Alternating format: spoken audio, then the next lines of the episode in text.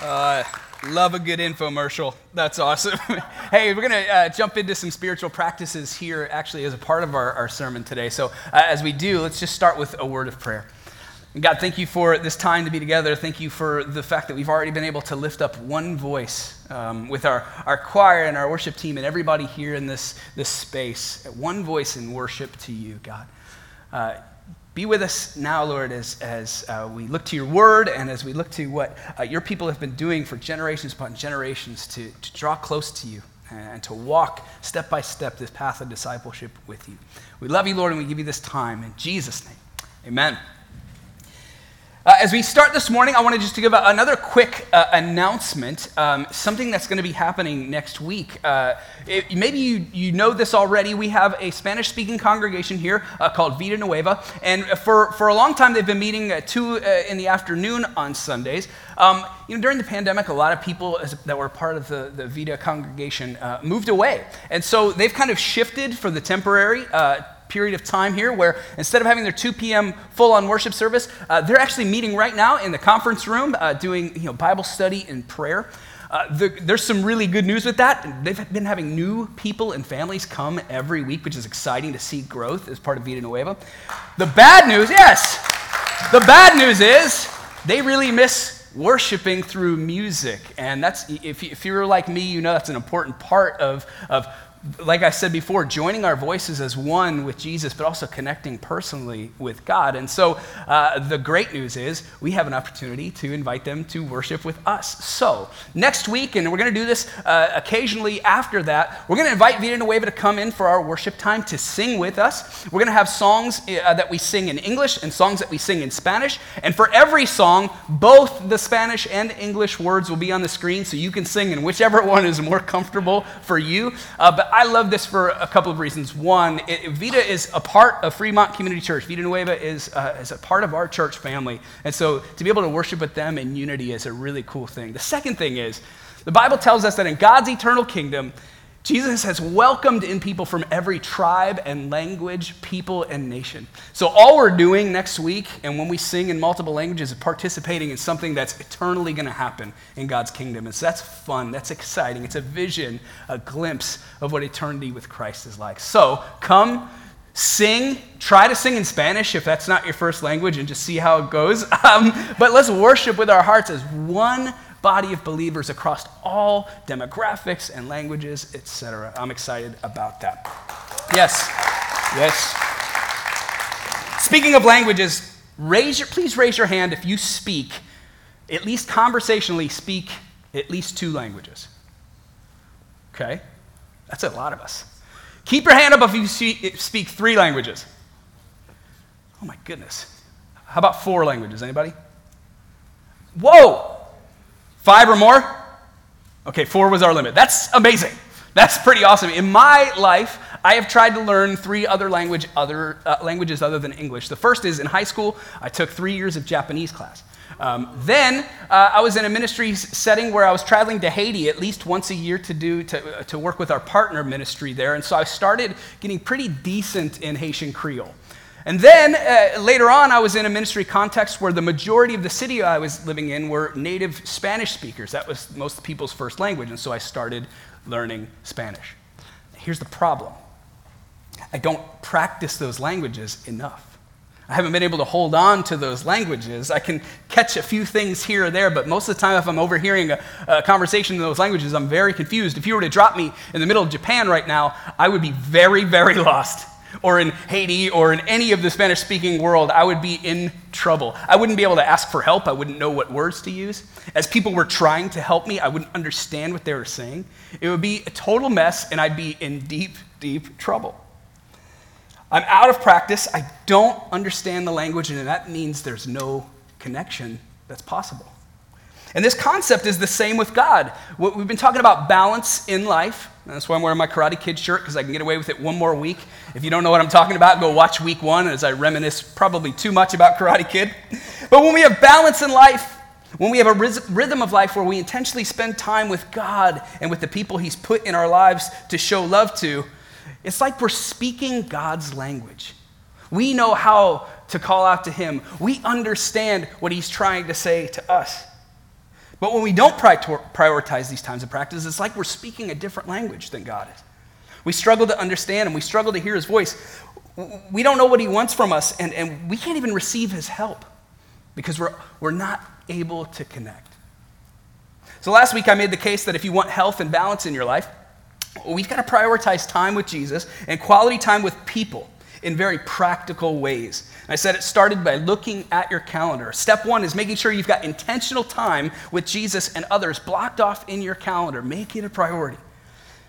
Step two, look at everything else in your calendar and ask the question how does Jesus fit? How can I include Jesus into all of my appointments? What if you started each week or each day with a prayer over your calendar? You might experience the power of God in, in not just the expected ways, but unexpected ways. So, the question I have uh, before we move on is Is it possible that God goes with you to your chemistry class or even to PE?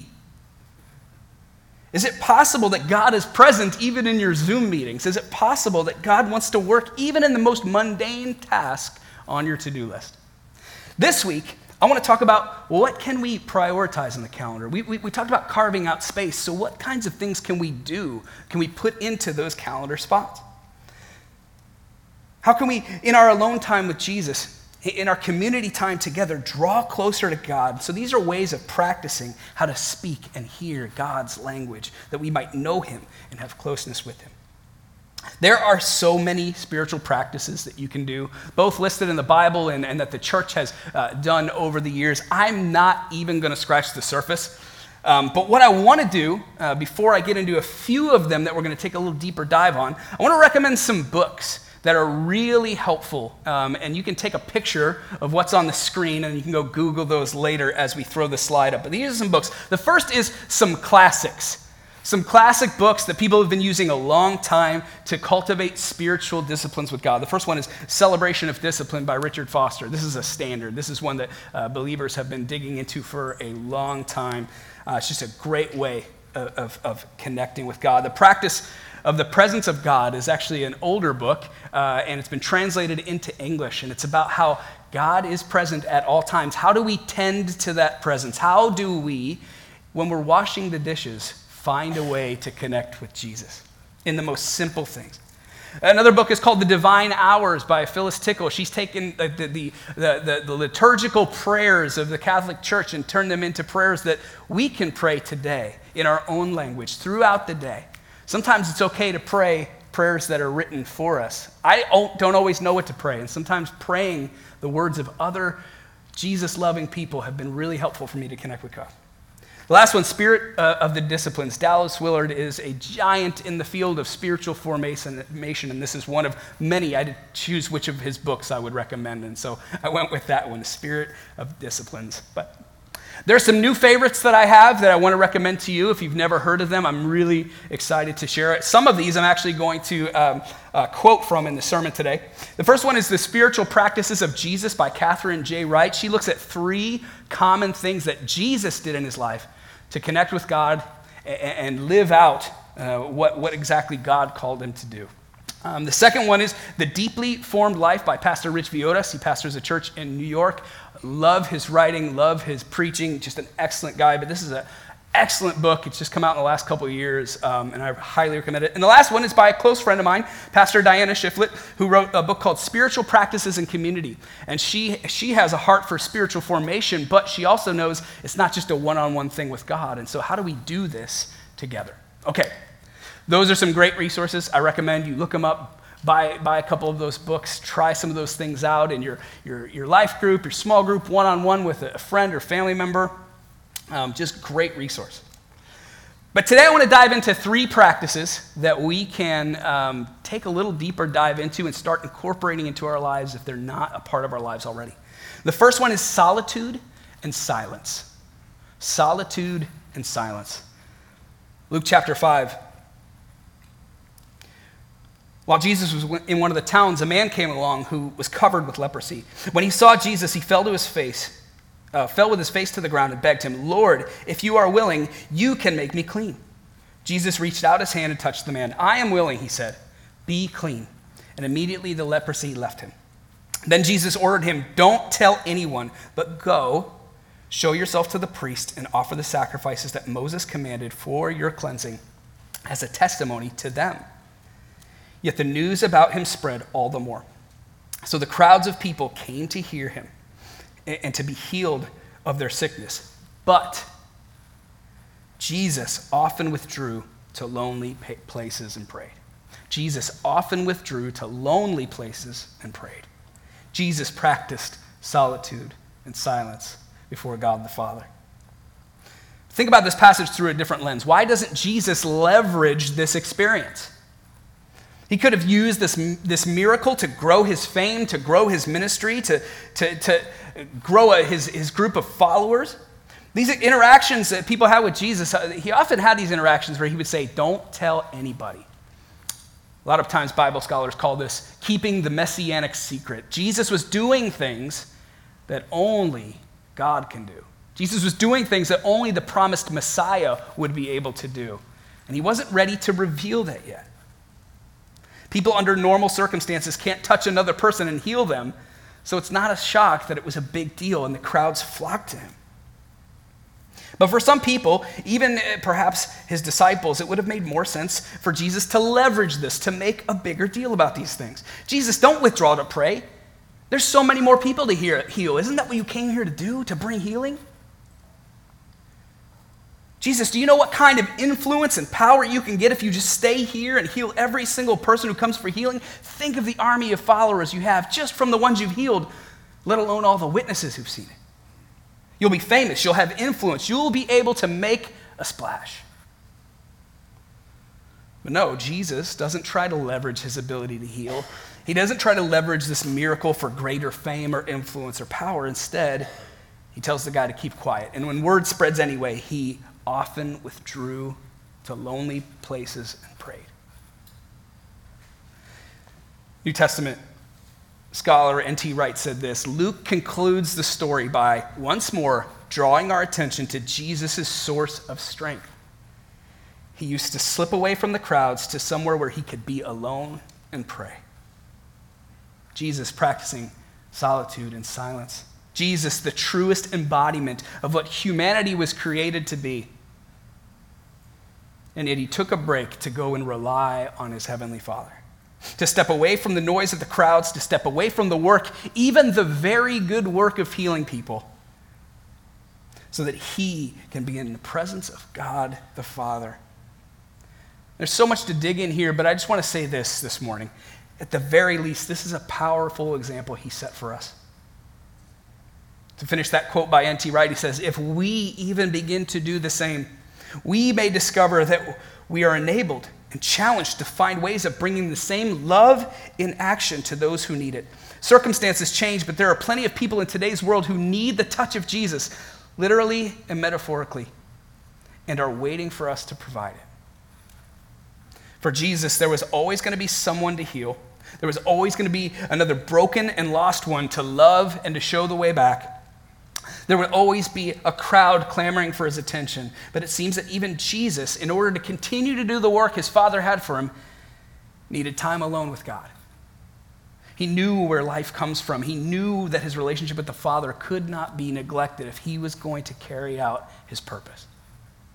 And for us, there will always be another deadline. There will always be another homework assignment.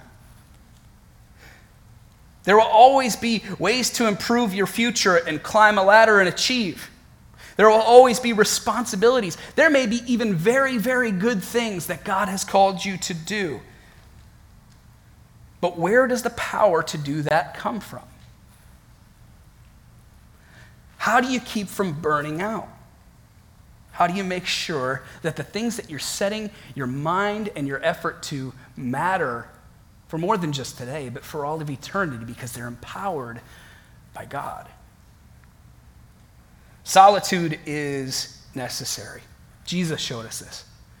And within solitude, within pulling away and being alone, you, you, can engage in all sorts of other practices. And I suggest you try a bunch of them. But time alone with God to pause and reflect and to hear his voice. Last week, I handed out uh, the prayer of examen. I'm going to walk off frame here. Sorry, camera folks. Uh, the prayer of examen. And you can come and get one of these if you don't have it. This is an excellent way of, of spending that time alone with God. You can do it in community, but it's a great time to just inspect your own heart and connect with God and hear from him. Journaling is a great practice to do in solitude. Process through your day, write out your prayers. Listening to God, asking God, what do you want to say to me? Reading scripture alone, asking God, what does this mean for my life? Sometimes silence, just silence. Don't say anything, don't do anything. Just sit, listen. We live in a world that is constantly bombarding us with noise. I read this week that up to somewhere between four and 10,000 messages come at us every day. Many of them advertisements. The world is trying to get our attention for a million different things. We're overstimulated. We can't handle boredom. we don't actually see any value in being bored. So we've got music or podcasts going on in the car, and every, every dead, silent space in our day is filled with Netflix or something else to distract us from the silence. Rich Villodas wrote in The Deeply Formed Life Silent prayer is often uneventful. It's what I refer to as normalized boredom. In a society driven by sensory stimulation, distraction, and activity, silent prayer is an alien practice. It's not from this world. I hope that encourages you. I'm often in conversation with people who lament that nothing earth shattering happens when they are still and silent. I usually say, join the club. Think of boredom during silent prayer as an act of purification. In this uneventful moment, God purifies us, the false God of good feelings. While good feelings are gifts, they can easily become an end in themselves. We can move from worshiping the living God to worshiping our spiritual experiences. I love this. I love this. We can numb ourselves out with a million different distractions to avoid the hard questions, the real things that are bothering us the things that feel like they're looming over our heads. But those good things are not the best things. Silent prayer opens us up, allows us to be bored, allows us to hear from God. And I mentioned this last week the true building of healthy disciplines uh, doesn't come in exciting and ecstatic experience, but in the day to day quality time with God. One of the best parts about silence is that, like most spiritual disciplines, they don't have to happen alone. They don't have to happen one on one. Sometimes silence and solitude go together, but sometimes silence and community is a good thing. We're going to practice this later. Because maybe this is a new practice for you, and sometimes it's hard to enter into these things. You're afraid to maybe take the first step. We're going to do this together later, and maybe you can practice this alone. Maybe you can practice this in your life group, your missional community, your, your small group and student ministry. But I want to just highlight here silent prayer helps us to remember that it's not about a one time spiritual experience. If you make space for silent prayer in your day, over time you'll be able to, to hear the voice of God. You'll hear from Him what He wants to say, who He wants you to, to, to reach out to, to show love to. He'll tell you in that still small voice of the Holy Spirit, He'll cut through all the noise and let you know what He wants you to focus on but it happens over time. Happens with consistency. Make space for solitude and silence. Another one that, that I want to take us through this morning is really uh, practical, and it's something that's been really important to us in this season of life at FCC, and it's called Discovery Bible Study. Raise your hand if you've heard of Discovery Bible Study before. Awesome. Most of us. Well, good. This will be a refresher for many of you. For others, this might be a new practice. Uh, but the Bible was extremely important to Jesus. Extremely important. He was constantly quoting Scripture. He was constantly teaching and reinterpreting the Scripture for his time and place so that people might know the heart of God. Discovery Bible Study is great because it helps us see Scripture with fresh eyes each time we read a passage.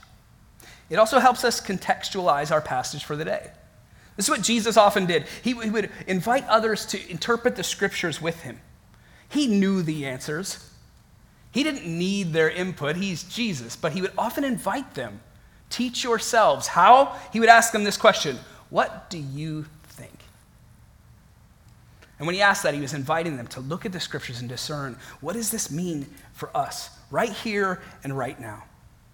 Discovery Bible Study invites us to do the same. What does this passage, in its original context, teach us about God, about Jesus, about his plan? And then what does that mean for us in 2022 in Fremont, California? Discovery Bible Study is a tool that you can use in many environments. You can do this as a solo exercise, you can do this in community. This isn't even something that has to be done with just believers. This is something that can be done with, with anyone because it asks great questions. And I'll, and I'll take you through it. I'm just going to take you through Discovery Bible Study, this outline here. Uh, it's going to be up on the screen. Uh, and you can get more information. If you Google Discovery Bible Study, you'll see Discover Bible Study Tools online, is, is one of the things that we use around here. Uh, but this is, this is how DBS goes. First, it starts with each person answering the following questions What are you thankful for? What is causing you stress? Who needs our help and how can we help them? So before we even get into the Bible, we're processing life. We're processing what's been going on. We're focusing our hearts. And then we look back. Okay, last week at DBS, what was God teaching me? How, how did I act differently? What did I do differently because of it? Who did I tell? What was the reaction? Then you get into the actual passage for that day, right? One person reads the Bible passage out loud and the rest follow along. Someone else retells the passage by memory if possible. Others can fill in what is missing. So you take this time to read it and then put it in your own words. What does this text say? Then you read the passage again and you discuss what this passage tells us about God, Jesus, or his plan. One more time, you read the passage and you discuss what does this passage say about humanity, about us? And this is my favorite question of the whole thing because anyone can answer it, no matter where you're at on your spiritual journey. If we believe this passage is from God, how must we change? It doesn't say, this passage is from God, so you must change. It says, if we believe this passage is from God, how must we change? What do I need to change? then, lastly, who, who needs to hear this story? What opportunities do I have to tell them?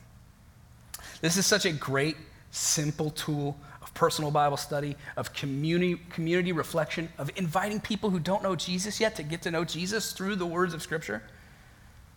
This week, uh, we had our, uh, our um, Wednesday staff meeting, our leadership team meeting that we have every Wednesday. And every Wednesday, we do Discovery Bible Study as part of that. And this week, Pastor Ty led us uh, with a verse from 1 Peter chapter 3. And, and we're in this room, a room full of busy people with very specific departments and responsibilities that they've got to get done that week. And this passage in 1 Peter 3 reminded us not just the things that we're supposed to accomplish them, but how we're supposed to accomplish them. 1 Peter 3 tells us that we are to, to, to move forward with unity with one another, having the same mind and this brought up for us real relationships. What does this mean for us today? It brought to mind people. People that maybe we struggle with. People that, that maybe sometimes feel like an obstacle to the to do list that I have to do. And Jesus is saying, they are not your enemy, they are not an obstacle. That's your brother or sister in Christ.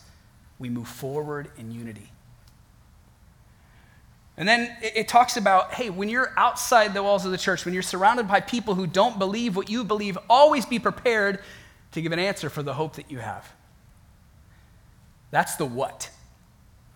The how, Peter says, with gentleness and respect. That is such a good reminder. I've been in so many conversations in my life as a Christian where I'm trying to explain to somebody the gospel of Jesus, and they've got really good questions and pushback. And I get defensive. And I want to be right, and I want to win the argument or win them by my amazing turn of phrase or, you know, knowledge or whatever. And Peter's like, no, no, no, no. The how is important too gentleness and respect. For Jesus, the end doesn't justify the means. In fact, the means are the end in themselves. Faithfulness equals success in Christianity. And so we don't just do things, we do them in unity and with gentleness and respect. The how really matters. Man, that was a good wake up call for me, for all of us to go, whoa, it's not just about what we do, it's about how we do it. We needed that. And we're in a room full of leaders in the church. And this, this simple practice of Discovery Bible study hit home in a fresh way. I just want to encourage you. I want to encourage you to, to, to try this out. DBS, again, is a powerful tool for personal and communal Bible study. And it also prepares us for the mission that we have to join God in His work to reconcile all things to Himself. And in this particular DBS, again, we were reminded that we're to do that with gentleness and respect. We, we do the work in the way of Jesus, pursuing unity with believers and sharing the gospel, the gospel of peace, with gentleness and respect. Okay, one last practice and then we're going to uh, have the choir come back up and lead us in some worship. Bless rhythms. Who's heard of bless rhythms? Aha! If you go through a discipleship pathway, you're going to never stop hearing about blessed rhythms because this is another important part of what Jesus is doing in this season uh, of the life of FCC. And so I encourage you, uh, jump into discipleship pathway because not only will you learn more about blessed rhythms, you'll practice them and share stories about what God does as you practice these things. Blessed rhythms. It, it's a simple acronym to help us remember what it looks like to be on mission with Jesus. The first one is begin with prayer. And so for, uh, for us, this looks like prayer walks. We've encouraged everyone who goes through discipleship pathway, prayer walk your neighborhood. Show up to work five minutes early and prayer walk the office space or the school hallways. Or if you're, if you're a student and you're walking through the halls of your, Forget about the chemistry homework that you've got for two minutes and just walk through the halls and pray for God's presence to be revealed, to show you what He's up to. In fact, we, we, this is so important. We set a goal that we wanted to see 500 prayer walks happen this year from uh, people who are part of FCC. Every week, when you get an email from Fremont Community Church, there is a link you can click on and report how many prayer walks you've done that week. I would encourage you, please, every week, see that as a reminder to go prayer walk. And then, two, enter it. Because uh, we've, we've, we're about halfway there, which is awesome. But I think we're, we're far beyond it. We just haven't reported it very well. So look for that. Uh, let us know that you're prayer walking because that's, that's a powerful way that we join God with God, what He's doing.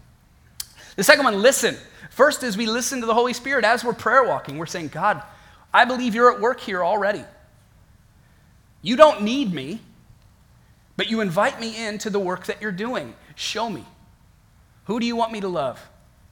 How do you want me to love them? What do you want me to say? What, when do you want me to shut up? We just, we listen to the voice of the Spirit, but we also listen to people. We learn their stories. We see where the broken places are. We see where they need love and, and attention in their lives. And we meet them there. We ask questions. More than we talk, we ask questions. And we invite their questions as well. But listen. The third one is my favorite. We eat.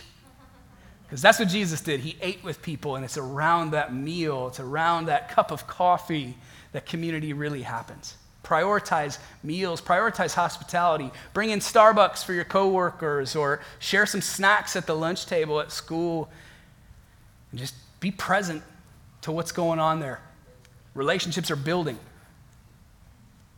Last, uh, the first S, there's two S's. The first one is serve.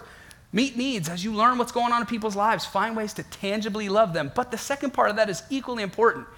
Our relationships are not top down or one way. Be vulnerable enough to share how you need to be served. In relationship, in true relationship, there's reciprocation. We take care of each other. Serve. Allow yourself to be served. The last S, share. Share God's story. That's where the invitation for DBS comes in. And, and oftentimes it comes because somebody asks you questions. As you live these blessed, blessed rhythms, people are going to go, what's, what's up with you? Why do you live like this? Why do you care like this? Why are you different than the people around me? And you can say, here's what Jesus has done in my life. And the more they question, the more they, they want to know about God, it's as simple, hey, I can tell you all this, but what if we just did a Discovery Bible study together? Let's just read some, some Bible passages together. I, have got a really great way of doing that um, that has open ended questions, no pressure. You don't have to believe what I believe, but if, if you're interested, why don't we just sit down and study this together? You don't need a, a, a prepared speech. You don't need a, a, catchy way of presenting the gospel. You just say, hey, I believe Jesus is going to speak to us if we open up his word. Let's do it together.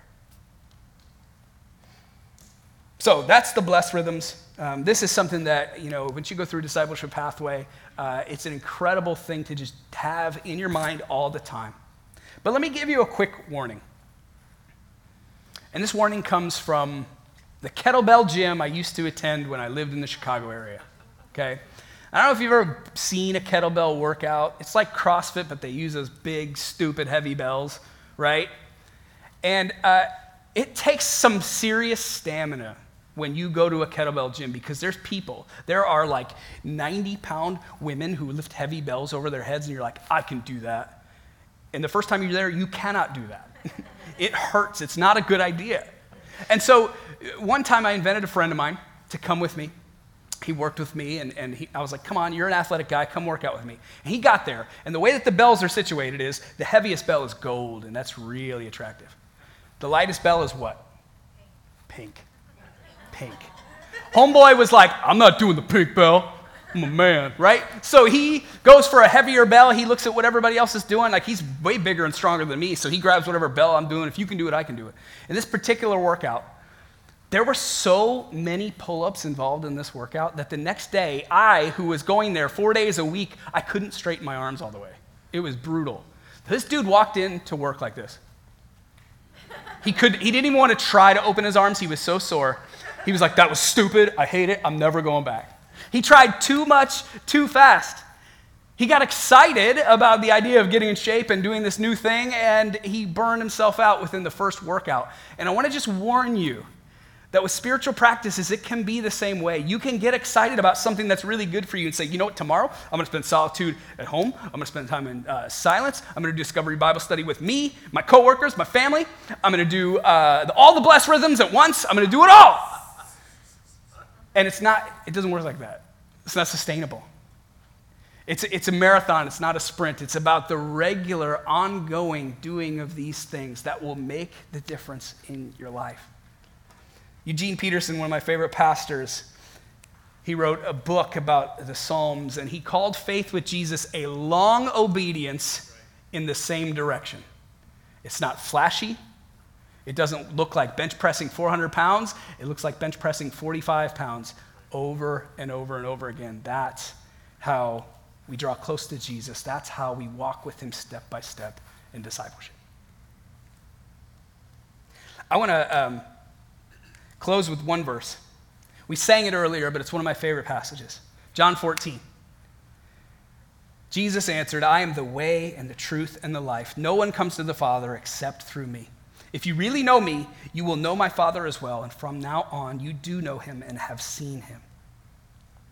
We know God when we know Jesus. And we know Jesus by imitating him, doing the things that he did, chasing after God the way that he did, loving others the way that he did. One of my favorite parts about this passage, I'm just going to paraphrase it, but later in this passage, Jesus says, when we follow in his footsteps, when we do the things that he did, not only will we know, will we know God, but we'll see even greater things than what we saw in his ministry.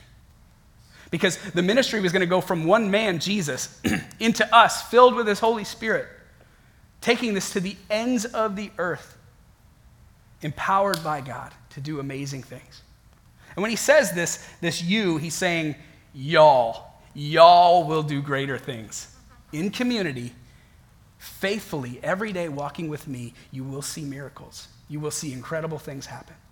And it doesn't happen because of some splashy thing that you do, it's going to happen in the day to day, the mundane, the silence and the solitude, the Bible study, the blessed rhythms. It's going to happen when those things are a priority for you. I'm going to invite the choir and the band to come back up. We're going to sing together. And I'll just close this in prayer. And then afterwards, we're going to have a, a, benediction and a time of practicing silence together. I want to close our service with that today because I think it's a powerful way to start our busy week. Let's pray. Jesus, thank you for your word. Thank you that we don't have to reinvent the wheel, that everything that, that, that we talked about this morning, all of these practices, are just us following in your footsteps that you went away to be with the Father, and you showed us that we really need to be alone to spend time with the Father. Jesus, you prioritized Scripture in your life and in the lives around you. You showed us what it meant to apply it to our lives.